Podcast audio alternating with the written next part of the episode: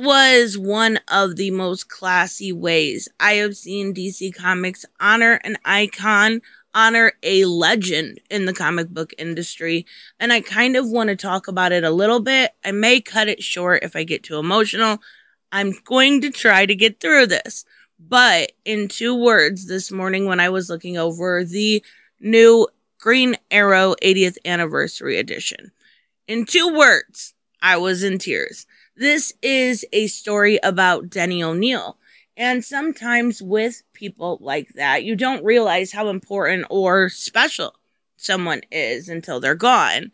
Last year, when he passed away, I did a tribute video of sorts, kind of just a music tribute. I didn't really talk to the extent of what Denny O'Neil did for the comic book industry, and I didn't really go into detail.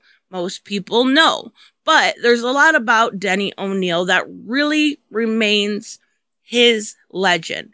And one of those things is saving Batman, saving the comic book industry in a way. He saved Batman by making him less campy.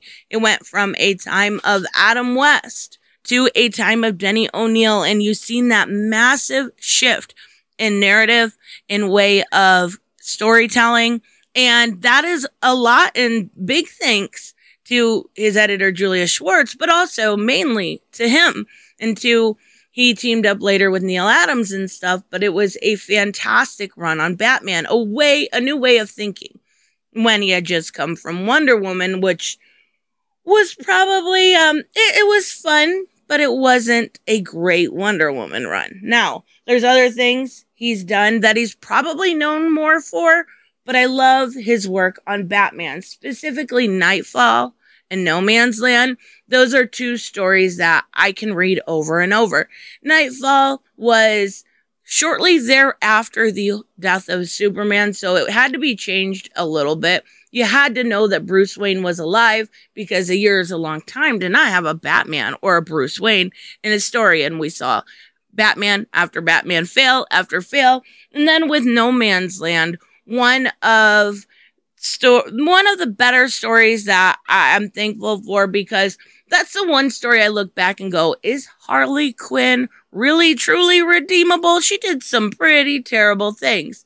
But we also had great characters in there like Huntress. And it wasn't just Batman, even though he was absent in the beginning. Great storytelling through Oracle and great, you know, storytelling through the different factions of you know, the Blue Boys or Joker's gang or different stories all together. That is what Denny O'Neil gave to the comic book industry. He gave grounded characters. He helped comics grow up. And what I mean by that is he took a look at comics and wanted to make them more relative to what we're seeing nowadays. And sometimes, even though things may have been a little heavy handed. I would say nowadays, maybe people would cringe at it because it's done so often, but then it was revolutionary. It was something that had not been done. So he took societal and political issues and brought them into the comics. And we saw amazing things like Speedy Speedy being addicted to heroin. And even though Marvel had done something similar with a fake drug, this was different because this was real. This was a real drug out there on the street. And this was a brand new concept, not even approved by the Comics Code Authority. They went completely against that. There's also the whole, um, it was the team up with Green Arrow, right? And uh, Green Lantern, where you had him initially, Green Arrow, initially stand up for a slumlord, not realizing he was standing up for a slumlord, and go on to one of probably the most reprinted page or reprinted comic in its era. And that is when he asked, we see uh, an older black man ask, You've done this for the orange skins, you've done this for the blue skins.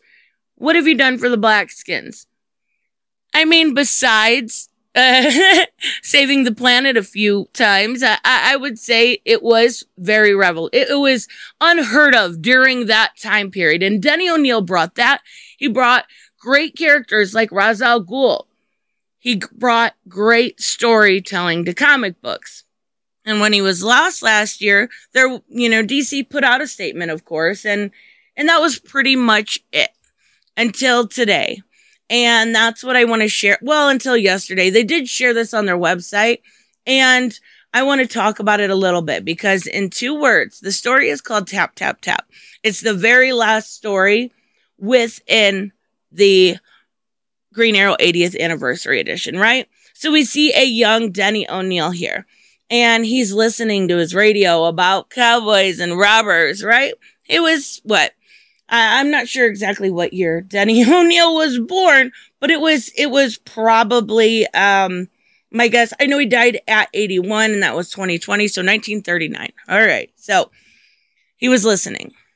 And that's when his life kind of began, right? We see a young Denny O'Neil go to Superman.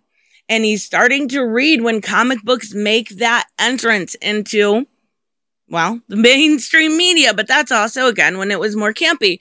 And in just, you know, this is written by a son. I guess I should have prefaced with saying that. And I think it's really great that they included him in this.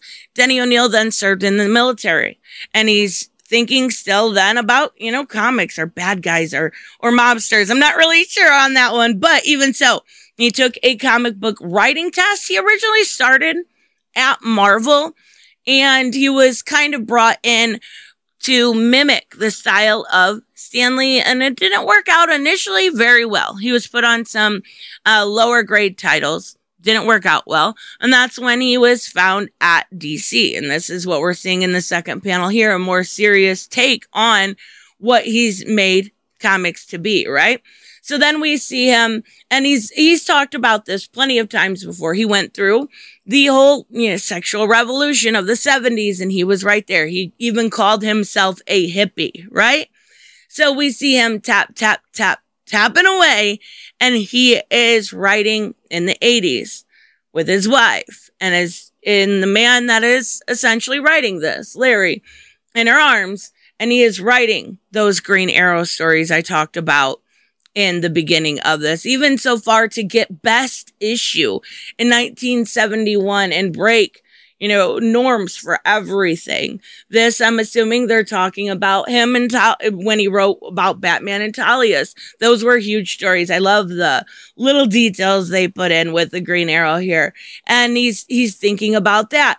And now, one thing I do want to say is when he talked about when he did the whole speedy issues, when we saw him addicted to heroin. He does talk at later on in his career that he did have some alcohol, uh, alcoholism. And he doesn't think that it actually really related to that. And he never really, you know, thought to equate one with the other. But maybe subconsciously he did. So he got over that right? And he starts um taking his son to see kung fu movies. That's so adorable. Him and his wife, as they are older. Another one he is famous for writing is, uh, you know, Vic Meet the Question. He does a great job on him. Probably the first question stories I had ever read or ever read, and, and still just some of my favorites. So we see him at an older age and his wife and kind of watching stuff together on TV. If you see back here, here's another little Easter egg. He was the one who brought Superman versus Muhammad Ali. Great job to the artist for putting that stuff in. Also, watching Batman. He did a lot with Christopher Nolan's Dark Knight Returns trilogy. So, him being, you know, watching that with his wife is amazing. But now his wife is gone, right? And we see him watching everything explode. All of the superhero genre explode. All of what he touched and helped create, they're all on his TV.